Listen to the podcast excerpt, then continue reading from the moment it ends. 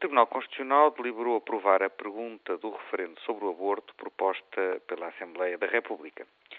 Não se trata de uma surpresa, como não é uma surpresa a maioria tangencial de sete votos a favor e seis contra. Mas é um facto digno de registro porque é um passo suplementar no caminho da nova consulta popular.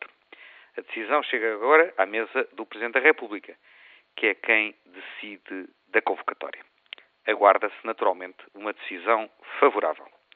Mas a despenalização do aborto até às 10 semanas, por decisão da mulher, não é uma questão de índole partidária.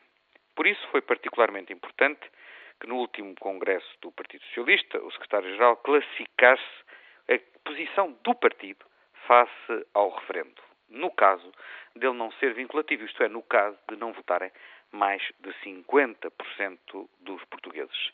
Nesse cenário, que o próprio secretário-geral disse não desejar, o Partido Socialista afirmou respeitar o sentido do voto tal como fez em 1998. Se houver mais sims do que nãos, a lei avançará.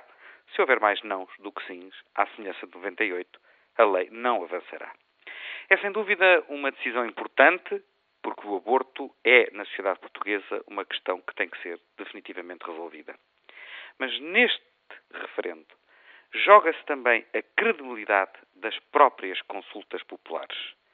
E se, eventualmente, não houver mais de 50% de eleitores a votar, há que retirar as ilações necessárias e reconhecer que, dessa forma, a democracia participativa sairá empobrecida.